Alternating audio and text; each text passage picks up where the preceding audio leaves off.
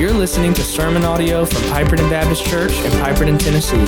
For more information on how you can get connected with P B C, please visit w w w dot piperton baptist dot com. Go ahead and turn with me to Luke chapter six, verse forty-six. Luke six, forty-six. I'm just compelled uh, in my spirit for us to just bow before the Lord in prayer. Um, I'm just reminded of the events of the last couple of weeks and just the, the lostness and paganism of our planet just encroaching in around us. And in America, we've kind of been secluded for that for the last fifty years or so for the most part. But it is it is here now, right?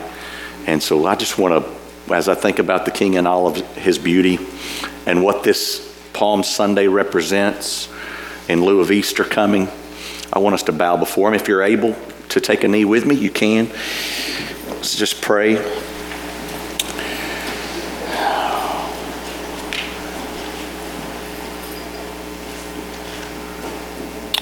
How worthy, how worthy is our King in all his glory.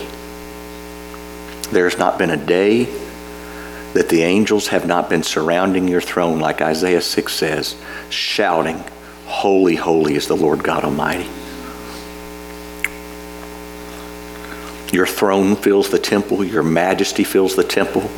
The trembling pillars in your uh, majestic temple shake, and the dust uh, comes loose, and the cloud the, of smoke is surrounding you, and we cannot fathom the glory that we will one day fully behold. We see through a glass dimly shadows of things to come now. But one day you're going to rapture those who are called by your name in faith. You're going to rapture us home to glory. And you're going to separate the wheat from the tares. And so, Father, we cry out to you and beg you, Lord, come, Lord Jesus. This could be the last Palm Sunday we ever stand on this planet. You could come during this message today. And we say, come, Lord Jesus, come. We'll take it. We pray that you would allow the words, your words, to return not void, but promise, the promise of fruit bearing with them. And we ask it in Jesus' name. Amen. Well, if I, if I had to ask you how many of you know the familiar uh, phrase, the proof is in the pudding. Raise your hand if you know the, that old phrase, proof is in the pudding. Well, that phrase actually originated in the sixteen hundreds as the saying, the proof of the pudding is in the eating. But Merriam-Webster says the idea of, of tasting something to test it goes all the way back to the fourteenth century. And I got news for Merriam-Webster. It at least goes back to the Old Testament, because the cupbearer Nehemiah, uh, cupbearers would, they were, number one, had to be very trusted, because they could easily drop poison and kill the whole king's, uh, you know, armies and himself. But they also would have to taste test the, those foods and drinks to, to make sure uh, there wasn't any poison in it. And I have to apologize to those in here that have weak constitutions, but the pudding that they talked about in the Middle Ages was not like our vanilla pudding. It was more like sausage. Uh, what they historians say, usually mixtures of minced meat, cereal, spices, and often blood stuffed into intestines or stomachs and boiled or steamed. Mmm, delicious, right? They could be very good or very bad or possibly fatal, shocking, uh, if the meat was contaminated. But to find out, you had to put it to the proof. Right? Now, the word proof's an interesting word. Uh, the word proof in the Middle Ages is from the word prove. In Anglo-French, it was preuve, meaning evidence, based on an old French word meaning test. So prove, test, evidence, and both of those meanings are shared by its Latin ancestor, probare, which is where we get our English word probation. Right? All these tests. In Middle English, proof had meanings relating to both the presenting of evidence that demonstrated a truth and the establishment of fact or truth through testing. That's why we call our materials fire proof, water proof, bullet proof. proof. That's why we call our plans fail proof. That's why we submit papers after we proofread them. And friend, when it comes to our faith, Jesus is still putting things to the proof. And there's a great passage about this in Luke six forty-six through forty-nine, just four verses. And there's a parallel passage to it over in Matthew seven that I'll allude to a couple of times today. But we're going to read Luke six forty-six through forty-nine. Would, would you stand back up, get your calisthenics in honor of God's Word, His holy, wonderful, eternally preserved Word. Luke six forty-six, these are the words of God. Why do you call me? And this is the question today. We're in a series. If you're new here today, we're in a series on questions Jesus asked. And here it is. Why do you call me Lord, Lord, and not do what I tell you? Everyone who comes to me and hears my words and does them, I'll show you what he's like. He's like a man building a house who dug deep and laid the foundation on the rock. And when a flood arose, the stream broke against that house and could not shake it because it had been well built. But the one who hears and does not do them is like a man who built a house on the ground without a foundation. When the stream broke against it, immediately it fell, and the ruin of that house was great. I want to ask Kim Randall to come and ask God's blessings on our service today. Tim.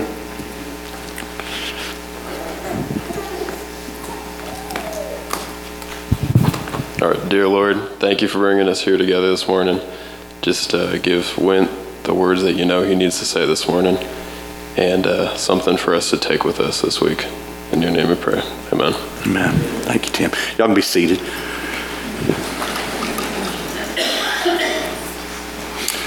Well, when Jesus asked that question in, in Luke six forty-six, why do you call me Lord, Lord, and do not do what I tell you? It could only mean one thing, right? It meant there were already, at the time he said that, deceived disciples following him, all right? They had a Christian mask, but an unbelieving heart. And intentional or unintentionally, they were imposters of the faith. You've all seen movies uh, where someone's in disguise, you know, making an arms, they pose as an arms dealer, you know, and and uh, everything's, they're fooling everybody pretty well until their voice cracks or, uh, you know, their, their accent gets found out or their fake mustache starts to fall off, right? Or the real arms dealer walks in and they know, you know, they're busted, right? And of course, those are just fictitious Hollywood stories. Stories, but real imposters walk among us, all right? Uh, Barbara Bentley was a stable thirty-five-year-old lab tech, true story, when she met Rear Admiral John Perry at a dinner with friends. And some of you may be familiar with this story. I don't know, you may have seen it on the news or something. But Perry was this mysterious man, and he kind of drew Miss Bentley in with all these heroic World War Two uh, stories, war stories, and tales of uh, lost comrades, tales of flying with the Blue Angels and fighting in Vietnam. And Perry's father was even supposedly portrayed by John Wayne in a World War Two movie himself. So Bentley fell fast for this man, right? And he continued to dazzle her and all their friends with like medals that he would display very proudly in their living room. And he would occasionally at dinner parties don his naval uniform. Um, and he'd been in pictures with all these dignitaries, high-ranking officials, even had the then President George H W Bush salute him uh, during his inauguration. And so uh, he was quite the man. Just one small problem. Perry was an imposter. Perry the imposter, right? His stories were fabrications. Now, his father was a real admiral in the Navy, but Perry himself never served, right? And matter of fact, he wasn't even listed in his father's obituary because he was the black sheep of the family, and the F B I had a warrant out for, for him for impersonating an officer. So nine years into this marriage, Perry tried to kill Barbara in a secluded hotel room in Washington, D C And she actually wrote a book about it uh, called A Dance with the Devil, appropriately entitled. And she said, listen to this, good psychopaths can charm the birds out of trees. They can trick you, can't they? And that's basically what our text is about today. Only it's much more life-threatening than an undercover cop getting busted or a con man, right, getting his cover blown. These are eternal matters. And so in Luke six forty-six, we want to start by looking at what makes up a deadly disguise, right? The details of a deadly disguise, the traits of a traitor, the crafts of a con man. And obviously we're talking about spiritual con men, or Uh, should I say conned men? Sometimes they're conning themselves into thinking they're safe, right? But these traits are deadly because they're often indistinguishable from true faith. Fake faith, phony people are sometimes indistinguishable from the real thing. And so let's look at some of these. First, these are people who called Jesus Lord, Lord. Luke six forty-six, why do you call me Lord, Lord? And there's three things I want to say about this addressing Jesus this way. Number one, it was vocal.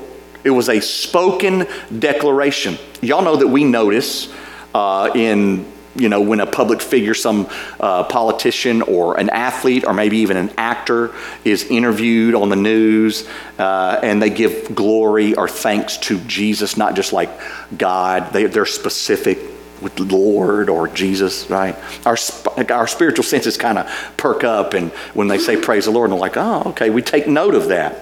Uh, when tornadoes a couple of weeks ago touched down in Mississippi, Vicky and I were on the phone with our uh, son Elijah and his pregnant uh, wife, our daughter-in-law, uh, and uh, they were sheltering in the bathroom with our grandson Asher, who was screaming in the background.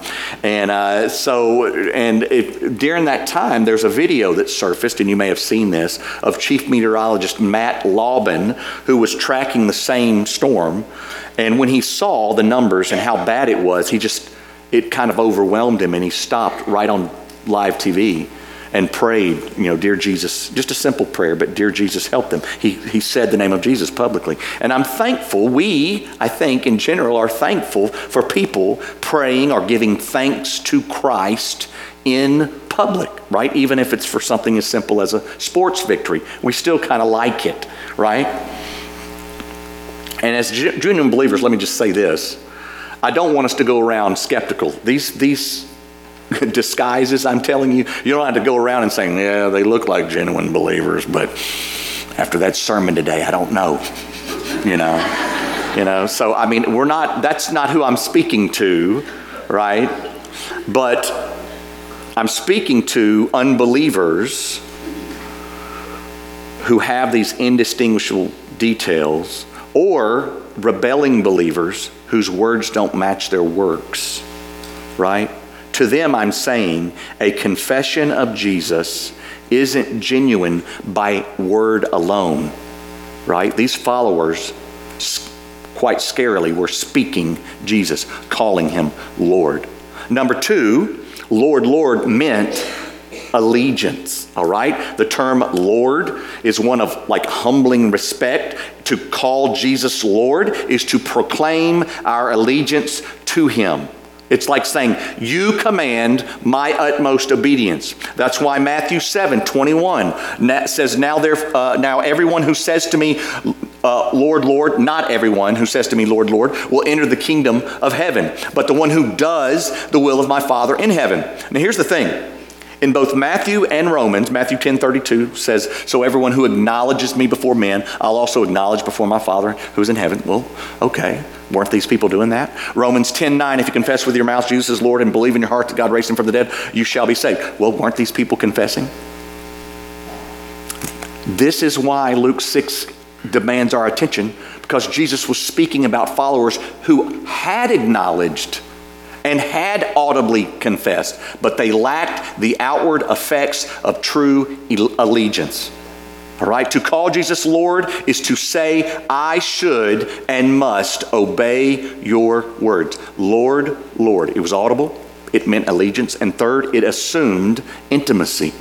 To call Jesus Lord once was enough, right? My Lord. Right? But to repeat the word, Lord, Lord, this was, wasn't just some form of like emphatic declaration. Uh, historians and scholars say the doubling of a name in Scripture was an address of intimacy. right? We've, we've got some examples of this in Scripture. Uh, Genesis twenty-two eleven. But the angel of the Lord called to him from heaven and said, Abraham, Abraham. And he said, Here I am. First Samuel three, verse ten, and the Lord came and stood, calling out at as at other times, Samuel, Samuel. And Samuel said, Speak, for your servant hears. Luke twenty-two, verse thirty-one, Simon, Simon, behold, Satan demanded to have you that he might sift you like wheat, but I have prayed for you that your faith may not fail. This is a deadly disguise because these followers had said, Lord, Lord, which is exactly what genuine believers say. Beware of the voice without the choice. Beware of proclamation without visible demonstration. Beware. The second part of the deadly disguise is seen in the difference between the two types of followers, which are represented by the two builders in the story, right? The builders just represent follow, di- true followers and fake followers, right? So first, they say, Lord, Lord, and second, they've come to hear the words of the Lord, right? This isn't some deathbed confession. They've been walking with the Lord. They're familiar with the gospel story of Jesus. They have traveled to Jesus, and they have heard the words of Jesus. So when Jesus says in uh, Luke six forty-seven, everyone who comes to me and hears my words, he's applying that to both builders, right? The one who on the solid rock foundation and the one with no foundation. Right? Who in the parallel story over in Matthew seven, in verse twenty-four, uh, one is a wise man, in verse twenty-six, he's a foolish man. Those are the two people. Both the foolish and the wise have come to Jesus, and they have heard his words. Early in the, earlier in the, in the chapter, in Luke six seventeen, it says, And he, Jesus, came down with them with a great crowd of his disciples and a great multitude of people who came to hear him. They spoke Jesus, they heard Jesus, and third, they both built a house, right? They accomplished something for God. They, they declared Jesus Lord. They came to hear from him, and once they heard, they proceeded to do something. They started to do something. They both actually built a house. They both think they're building the kingdom of heaven. Right? That's another reason these details are a deadly disguise. Now, the, world, the word build just simply means to construct a house in a literal sense. But obviously, this is metaphorical uh, in building spiritual buildings. Our spiritual acts, every time we obey the Lord, we're helping to build our own spiritual maturity and simultaneously building the kingdom of God brick by brick, right? The scriptures that we study and share with one another, that's like digging a little bit deeper trench in the foundation of our faith for the kingdom of God, right? Every bag of concrete that goes in, right? That's like a little more in the foundation. Every prayer we pray is like another hammer, nail in the framework and the sh- and the shingles, putting that roof on. Our obedience, though we cannot see it, we are building the invisible kingdom of God. It's not just invisible, is it? Right? It's visible right here in the faith and the works that we are a part of.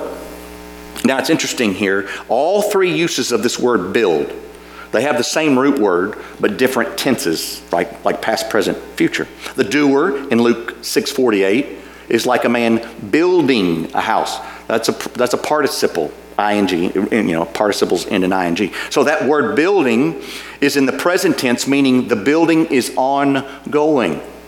The non-doer in Luke six forty-eight is like a man who built a house.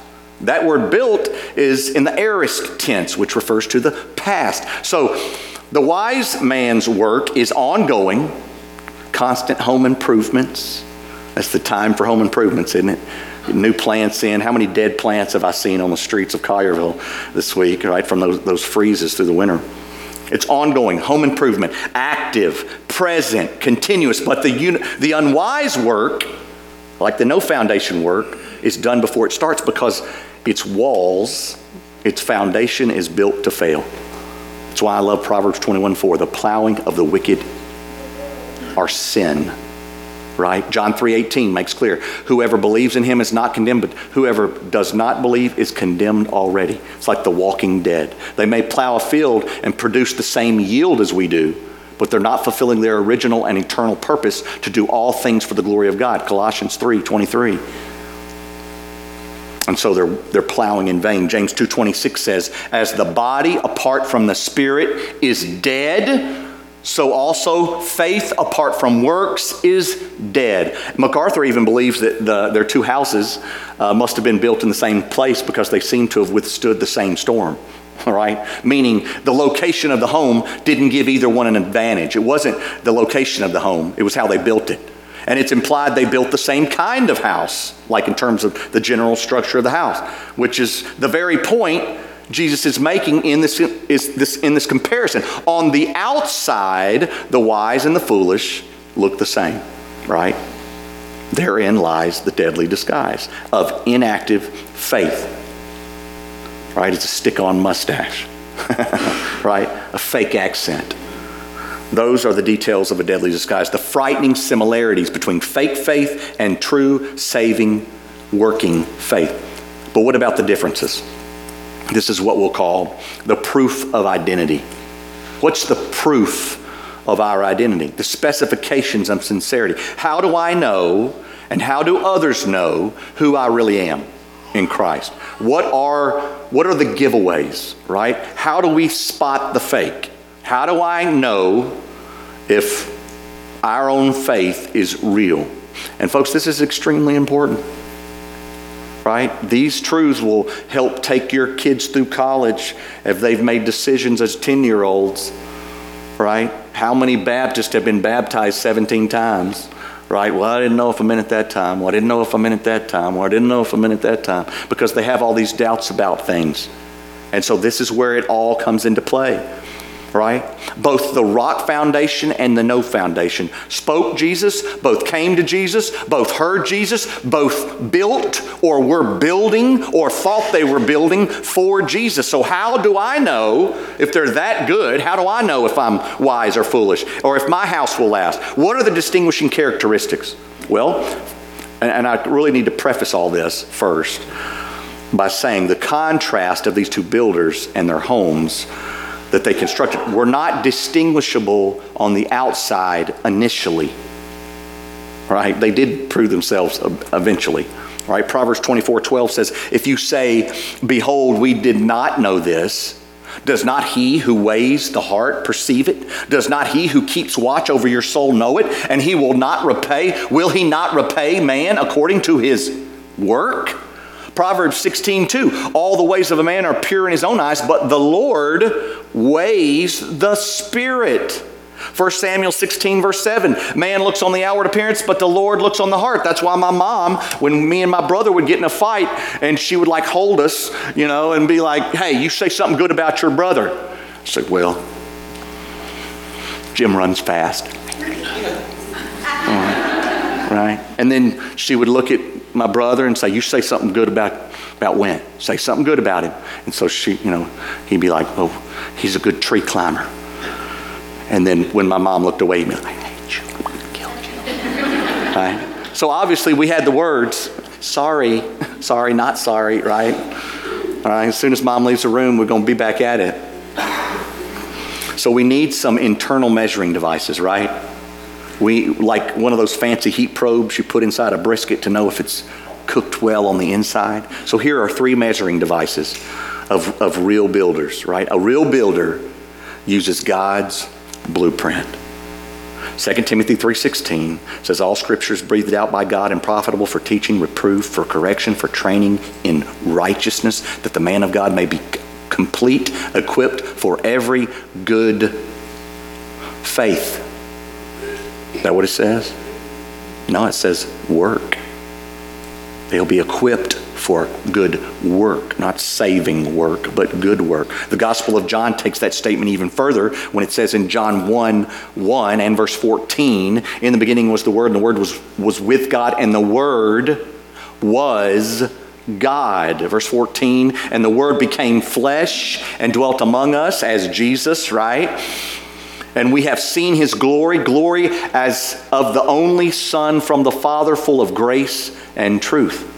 So the Word is Jesus, and Jesus is truth, and his truth we must obey. I was just sharing with a friend this week about uh, two scriptures that offer more certainty how the scriptures in general, the Bible, the written words of God, offer more certainty than if someone died and was right here, and we got nurses in here, a couple of them, Madison and Regina and others, and y'all came up here and you tested to see if this person was dead, and sure enough, they're coded, call the coroner.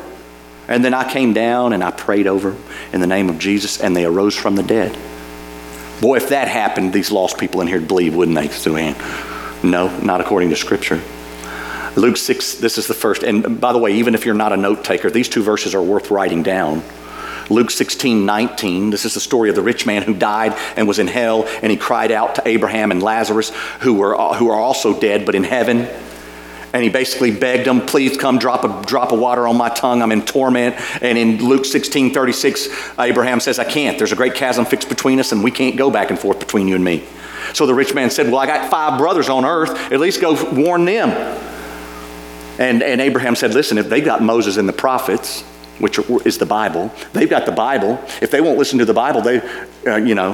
And he goes, no, no, no. If they see someone go to them from the dead, if they see, you know, if they see you go, Abraham, and appear to them in spirit, oh, they'll repent.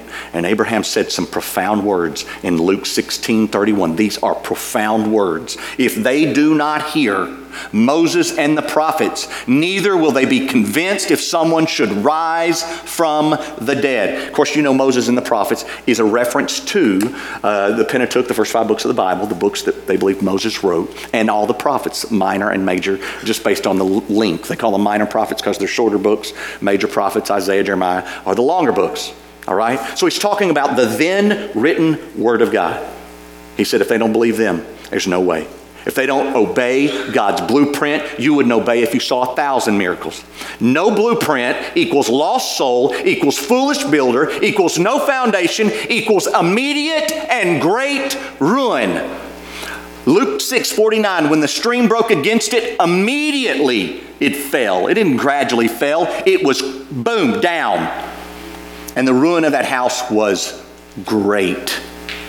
Matthew seven fifteen put it this way, beware false prophets who come to you in sheep's clothing, but inwardly are ravenous wolves. You will recognize them by their fruits. And of course, last year we went through the book of Galatians and went over the fruits of the Spirit, love, joy, peace, patience, kindness, goodness, faithfulness, gentleness, self-control, right? The false prophets of Matthew seven. We're singing that old, uh, was it George Strait who sang, I got some oceanfront property and... See, y'all good. I like that. Take it on the road, right? The Piperton Church Choir, all right? Listen, Jesus is saying, look, that sand's going to wash away. What you need is Petra.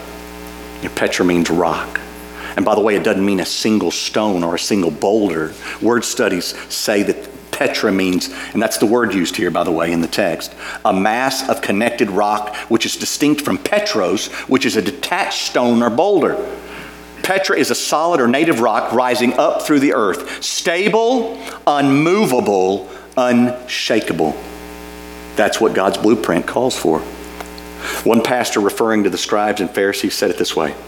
They had no spiritual or moral substance or stability. They were shifting sand composed entirely of opinions, speculations, and standards of men. Those who created and followed them took no account of obedience to God's word, purity of heart, spirituality of the soul, or integrity of behavior. Their only concern was for appearance, the compelling desire to be seen and honored by men. The blueprint is the Bible, the words of God, and it's the only rock that a Christian life can be built on. Second, internal thermometer here. A real builder has a faithful work ethic, right? One word, word study explains, since both a Christian church and individual Christians are likened to a building, and I could give you a, a dozen verses on this, uh, in, in which God or the Holy Spirit dwells, we are the temple of God, right? The construction of which temple will not be completely finished till the return of Christ from heaven. Then those who by action, instruction, exhortation, comfort, promote the Christian wisdom of others and help them to live a correspondent life are regarded as, that's us, taking part in the construction of that building. Now I think First Corinthians three nine says it a little bit more simplistically. We are God's fellow workers. You are God's field, God's building. First Thessalonians five eleven, therefore encourage one another and build one another up just as you are doing. As one scholar noted, one's response to Jesus' query, his question, is not simply to begin doing what he says. The issue is one of lordship. You may hear in our church us talk about lordship salvation. Like Christ isn't just a name I say, he's my Lord. He controls my life. Commitment, the offer of allegiance and fidelity. Hence, the initial question is, on what basis might people refer to Jesus as Lord? Within the structure of Jesus' message, the corresponding answer would be that they must embrace his topsy-turvy characterization of the world. What does that mean? That means the Christian's life is upside down, right? The weak are strong, the poor are rich, the humble are great. He who is last is first. Right? It's topsy-turvy, the way the world conceives it, right? We must be transformed in our dispositions and engage in the loving of enemies, the doing of good, lending without exception of return. That is, in practices determined by the gracious character of God. Church, if you're afraid of being stretched and sanctified and challenged in your faith, then listen, buddy, don't join the construction crew of God. Because I'm going to tell you, when you're in that ditch digging it for that foundation and pouring those bags of concrete, you're going to get tired. And when you're on that roof, putting that roof on, you're going to sweat like a dog. And it's going to be tiring and you're going to want to give up. And if you ain't, if you can't handle the construction crew of God, then you can't handle real faith. But you can by the power of the Holy Spirit. Philippians two twelve says, therefore, my beloved, as you have already always obeyed, so now... And he's not saying they've always obeyed every moment of the day, but they've been about pursuing the obedience of Christ. So now, not only as in my presence, but much more in my absence, work out your own salvation with fear and trembling. Not for salvation.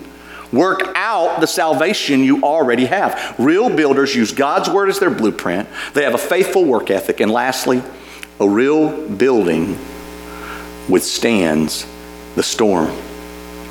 A flimsy foundation of disobedience may fool a realtor. It may fool a basic home inspection, right? But buddy, it ain't going to fool that storm. The storm will show it.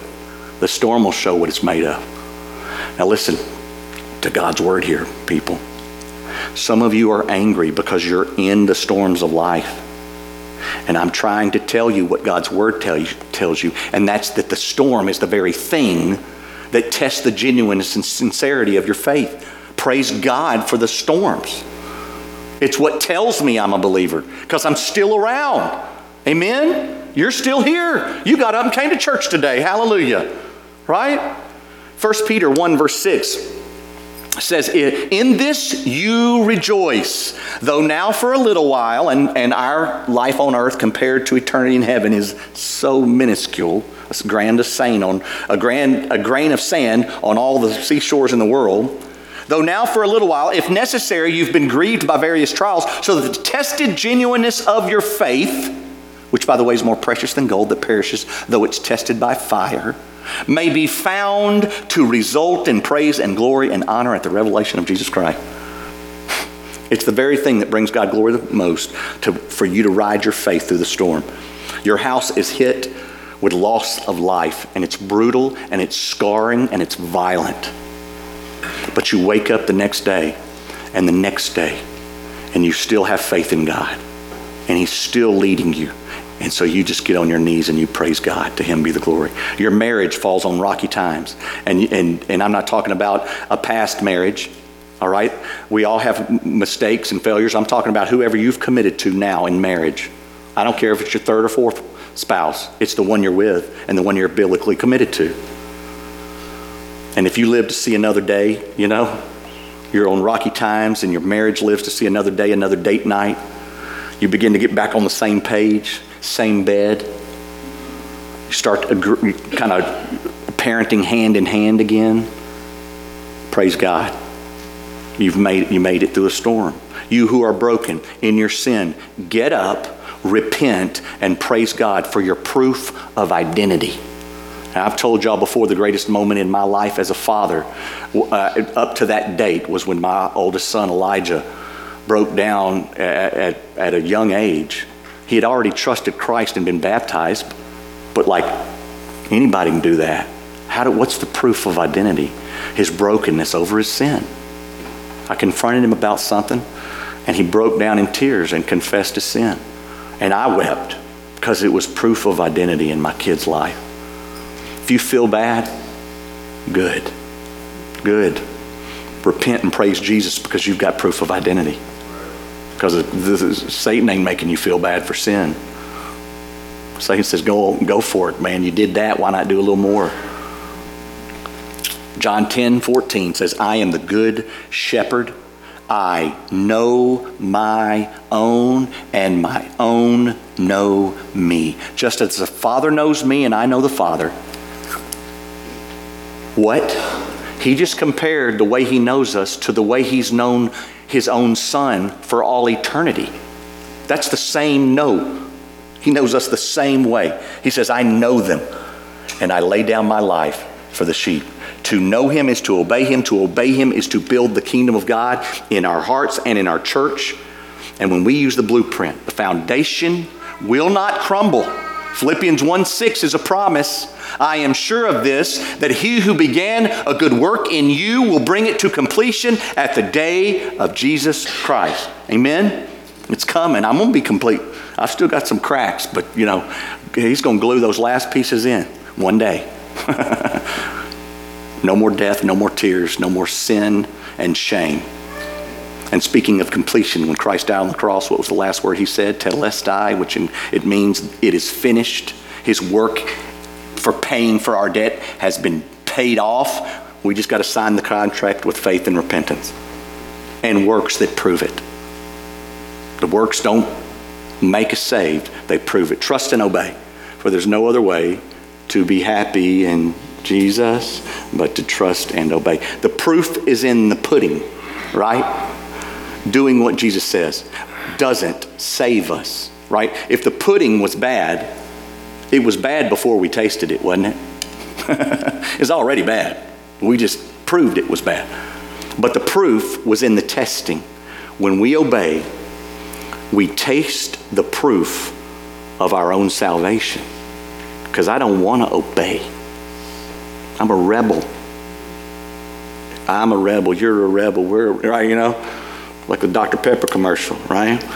We're rebels. So when we want to pursue obedience, it's identity proof. Praise God for the proof of identity in your homes, in the lives of your children. Get on your knees before him and thank him. Would you stand?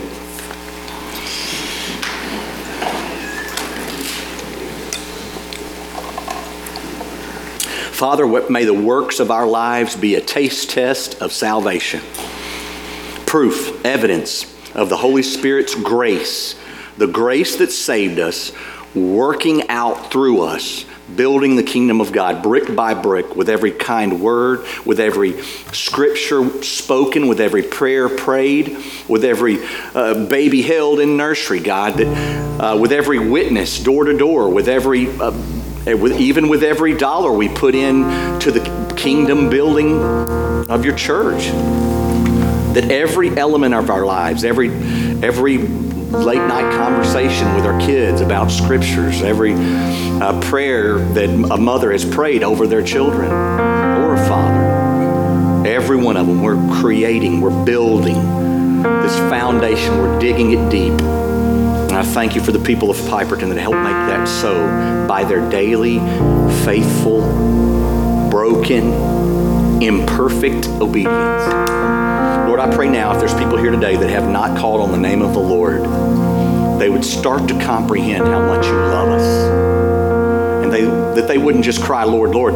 It's not some fancy little prayer that we pray. This, this actual passage proves a prayer don't, doesn't get you there. Unless it's genuine, unless it's proven.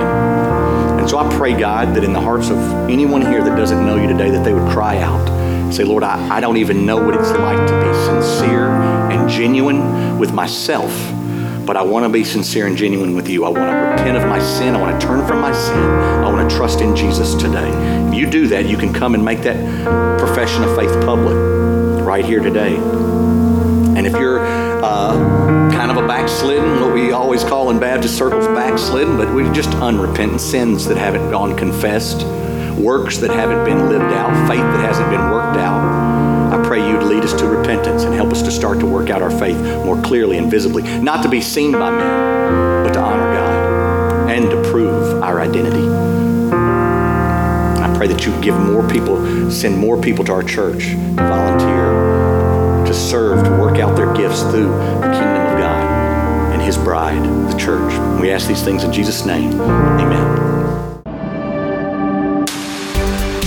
This has been sermon audio from Piperton Baptist Church in Piperton, Tennessee. For more information on how you can get connected with P B C, please visit w w w dot piperton baptist dot com.